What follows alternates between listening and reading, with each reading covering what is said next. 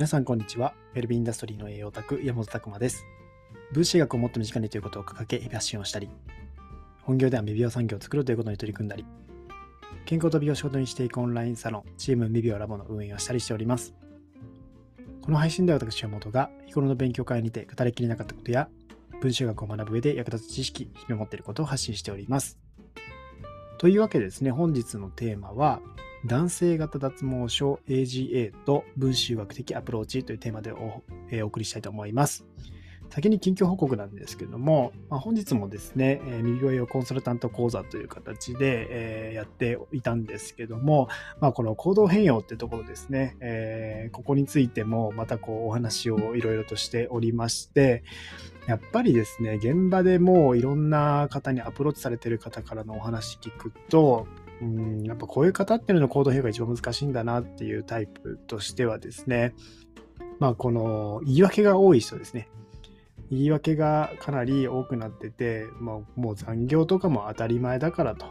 いうところとか、もう私なんて仕方ないからっていうような諦めも入ってたりとかですね、まあ子育てが忙しいからとか、仕事が忙しいからとかそうですね。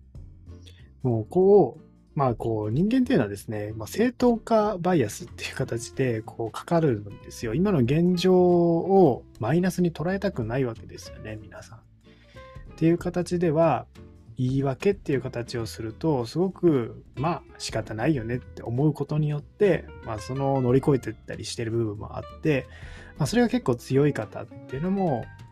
結構いらっしゃったりします。まあ、そういう方はですね、その健康のこの自覚症状に関しても、まあ、多少ね、こう不調は結構あるんだけど、まあ、とは言っても今、働かないといけないから仕方ないよねっ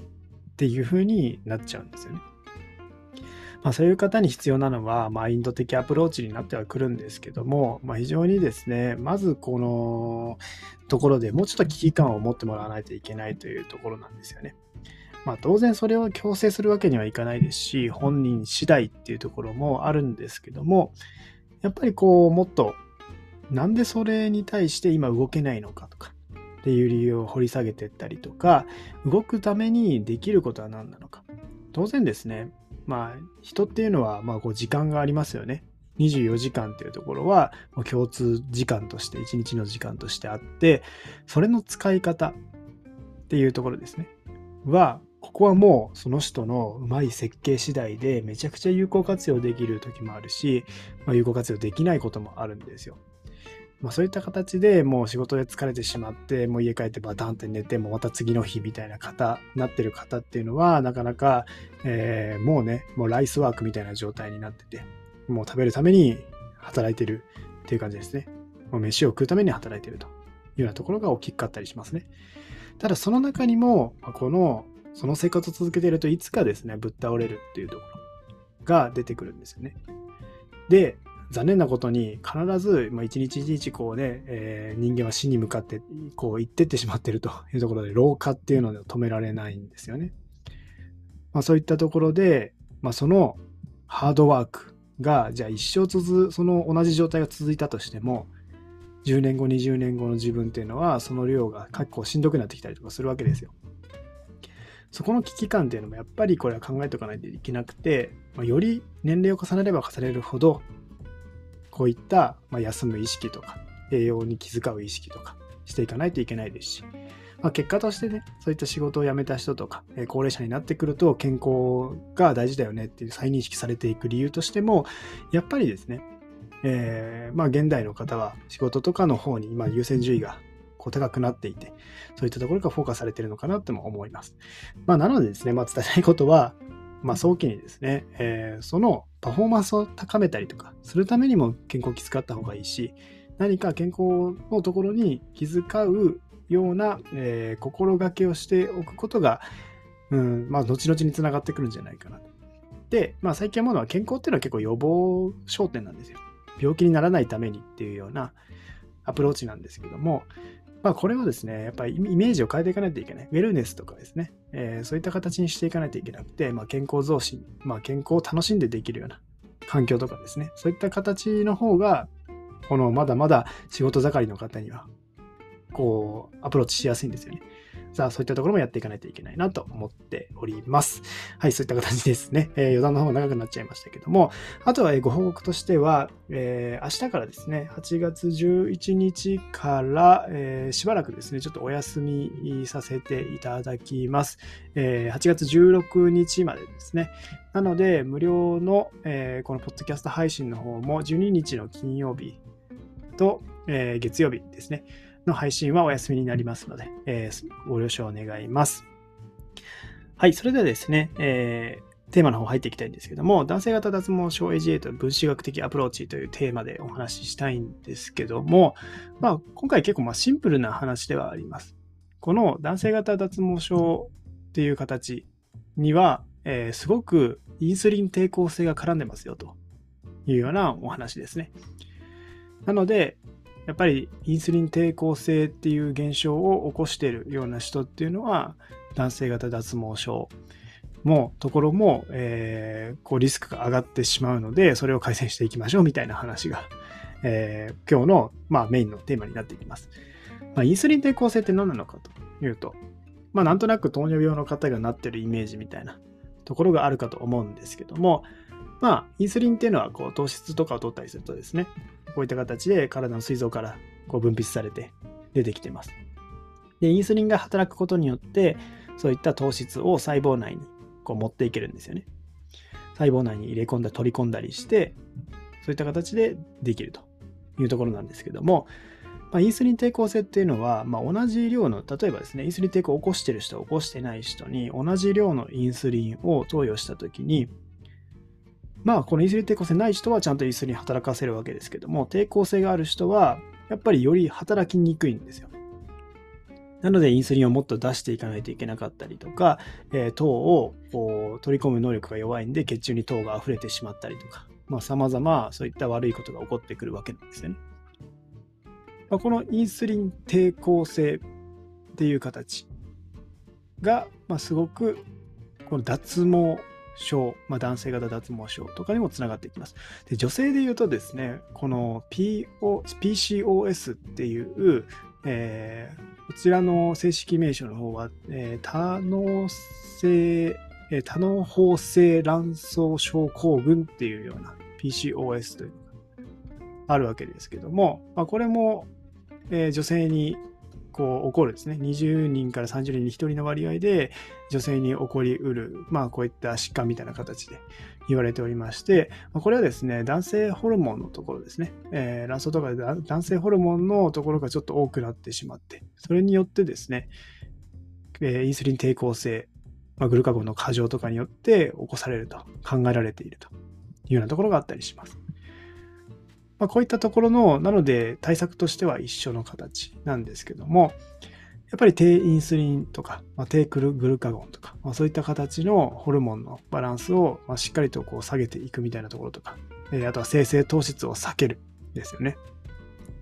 まあ、複合炭水化物っていう形の、まあ、要は食物繊維とかも含んだ形のものを取っていかないといけない。まあ、食物繊維の摂取ですね。あとよく噛むこととか、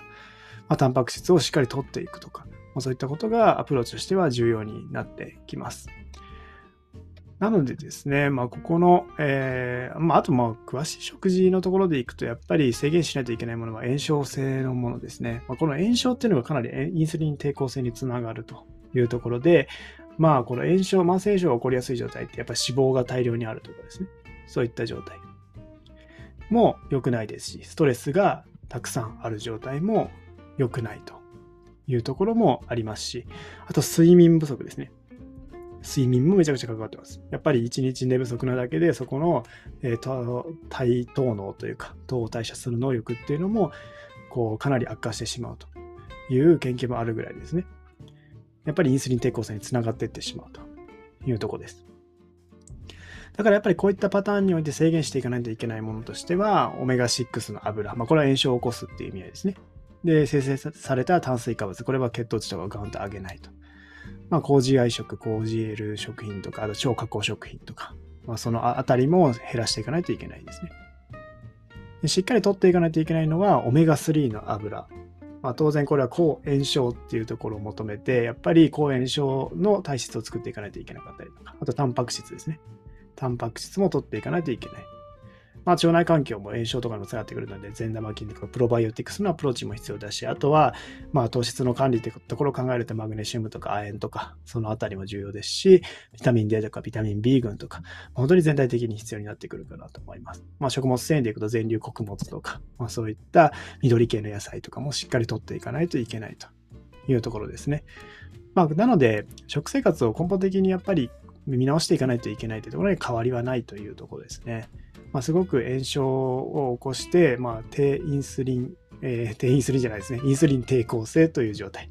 が原因の一つとなっているので、まあ、当然それだけじゃないですけども、まあ、そこを解決していくのがまず一つの入り口っていう形でも言えるかなというところで結構言われてたりもするというところですね。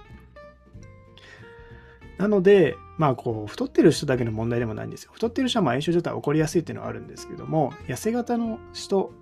もですね、この男性型の脱毛とか、えー、女性もそうですけども、起こる可能性があるというところで、まあ、インスリン抵抗性を起こさないような、まあ、体質を作っていかないといけないし、まあ、結構インスリン抵抗性を起こす、まあ、この現代の食事が明らかにやっぱり糖質に偏っているというか、えー、糖質がバンバン入ってくるものが多い状態になっているので、まあ、そこを見直していかないといけないっていうのはあるかなと思います。まあ、分子学的なアプローチで考えても、えー、ここですね。しっかりと、やっぱりもう普段言われてるようなもう糖質をま減らして、かつタンパク質としっかりとっていって油も見直していくっていう、まあ、王道的なところも、まあ、一つのアプローチになってくるかなと思います。あとコルチゾールとかね、バンバン出してる、まあ、このストレス型っていうのもこれ良くないんですが、コルチゾールがバンバン出てる状態っていうのも、これ、イスリ抵抗性もつながってくるし、まあ、ベルビーチェックとかの結果見ててもですね、結構ここにつながってるような方っていうのは多いかなと思います。だからこそ、まあ、一つ一つこう原因を潰していくっていう作業をしないといけないというところですね。まあ、実際、えー、まあ、出し方脱毛症とかでは高血糖、高コレステロールとか低ミネラル、まあ、そういった西洋式の食事とかでですね、引き起こされるってことが報告されてたりとかしますので、やっぱり食生活をこうものに変えていかないといけない。それが髪の毛っていうところですね。脱毛っていうところに関わってますよっていうところ。まあ、結構ですね、この切り口っていうのは行動変容に対してもいいと思うんですよね。まあ、男性とかもやっぱりこう髪の毛がね薄くなっていくとかって結構悩みだと思いますし、そこの見た目っていうところってやっぱり男性女性ともにえー、まあ、いつまでも若々しくいたいとか、モテたいとかっていうところが、えー、本能として働いてますし、内臓がボロボロでもなんか外見の方がですね、それよりもこう、良くしたいっていうような、えー、感覚の方は多いと思うので、まあ、髪の毛、脱毛で悩んでいる方は、やっぱ食事変えないといけないよとか言うと、えー、行動変容が起こりやすかったりもするかなと思いますので、まあ、ぜひですね、そういったところもご活用いただければいいかなと思っております。はい、今日はですね、えー、男性型脱毛症 AGA と分子栄養学的アプローチというテーマでお送りしました。皆さんの日々のインプット、アウトプットを応援しております。えっ、ー、と、明日からですね、ちょっと休ませていただきますけども、えー、また6月17日から再開したいと思います。はい、皆さんの日々のインプット、アウトプットを応援しております。ウェルビンダストリーの栄養卓、山本拓馬でした。じゃあまたね